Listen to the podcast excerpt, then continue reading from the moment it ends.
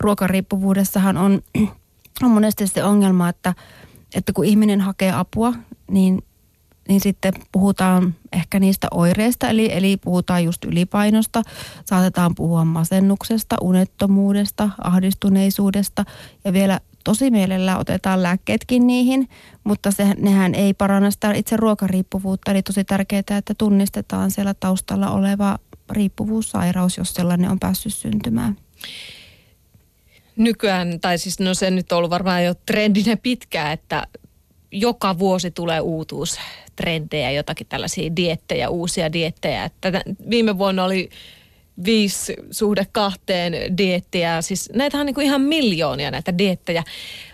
Onko se ongelma, niin kuin sä sanoit, että ei tunnisteta sitä taustalla olevaa riippuvuutta? Hoidetaanko ruokariippuvuutta nimenomaan usein esimerkiksi laihdutuskuureilla?